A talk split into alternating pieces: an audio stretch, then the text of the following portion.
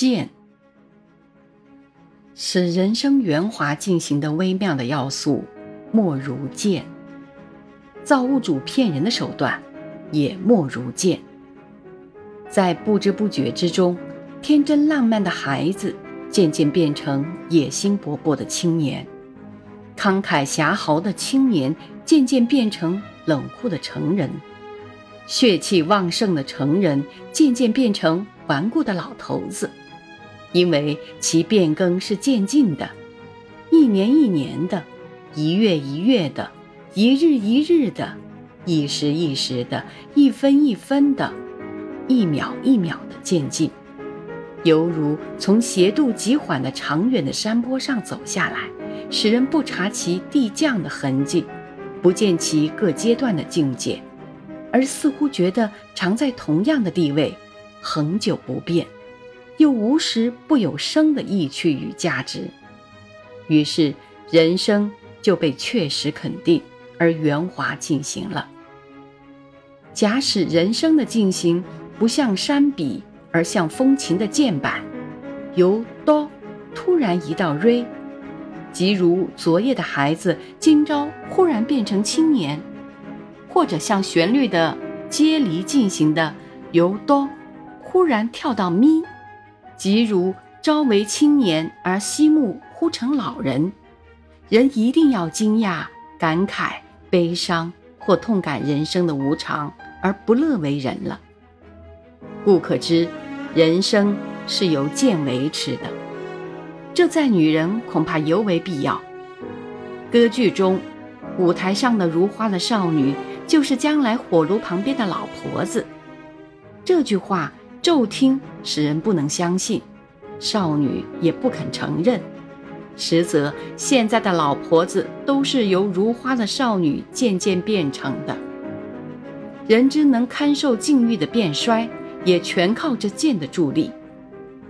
巨富的纨绔子弟因屡次破产而渐渐荡尽其家产，变为贫者。贫者只能做佣工，佣工往往变为奴隶，奴隶容易变为无赖，无赖与乞丐相去甚近，乞丐不妨做偷。这样的例在小说中，在实际上均多得很。因为其变衰是延长为10年、20年，而一步步的渐渐的达到的，在本人不感到什么强烈的刺激，故虽到了饥寒病苦、形骸交迫的地步，仍是熙熙然贪恋着目前的生的欢喜。假如一位千金之子忽然变成乞丐或偷，这人一定奋不欲生了。这真是大自然的神秘的原则，造物主的微妙的功夫。阴阳前移、春秋代序以及物类的衰荣生杀，无不暗合于这法则。由萌芽的春渐渐变成绿荫的夏，由凋零的秋渐渐变成枯寂的冬。我们虽已经历数十寒暑，但在围如拥球的冬夜，仍是难于想象饮冰挥扇的夏日的心情，反之亦然。然而由冬一天一天的，一时一时的，一分一分的，一秒一秒的移向夏，由夏一天一天的，一时一时的，一分一分的，一秒一秒的移向冬，其间实在没有显著的痕迹可循。昼夜也是如此。傍晚坐在窗下看书，书页上渐渐地黑起来，倘不断地看下去，几乎永远可以认识书页上的自己，即不觉昼已变成夜。黎明凭窗，不顺目地注视冬天，也不便自夜向昼的推移的痕迹。儿女渐渐长大起来，在朝夕相见的父母全不觉得，难得见面的远亲戚就相见不相识了。往年除夕，我们曾在红蜡烛底下守候水仙花的开放，真是痴态。倘水仙花果真当面开放给我们看，便是大自然的原则的破坏，宇宙的根本的摇动，世界人类的末日临到了。剑的作用就是用每步相差极微极缓的方法来隐蔽时间的过去与事物的变迁的痕迹，使人误认为其恒久不变。这真是造物主骗人的一大诡计。这有一件比喻的故事，某农夫每天早晨抱了犊而跳过一沟回田里去工作，夕暮又抱了他跳过沟回家，每日如此，未尝间断。过了一年，犊已渐大渐重，差不多变成大牛，但农夫全不觉得，仍是抱了他跳沟。有一天，他因事停止工作，次日再就不能抱了这牛而跳沟了。造物的骗人，使人流连于其每日每时的生的欢喜，而不觉其变迁与辛苦，就是用这个方法的。人们每日的抱了日重一日的牛而跳沟，不准停止，自己误以为是不变的，其实每日在增加其苦劳。我觉得时辰钟是人生的最好的象征了。时辰钟的针，平常一看总觉得是不动的，其实人造物中最常动的无过于时辰钟的针了。日常生活中的人生也如此，刻刻觉得我是我，似乎这我永远不变，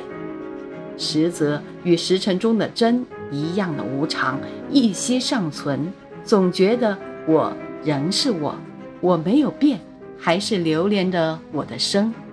可怜受尽剑的欺骗。剑的本质是时间，时间我觉得比空间更为不可思议，犹如时间艺术的音乐比空间艺术的绘画更为神秘，因为空间姑且不追究它如何广大或无垠，我们总可以把握其一端，认定其一点。时间则全然无从把握，不可挽留，只有过去与未来在渺茫之中不觉地相追逐而已。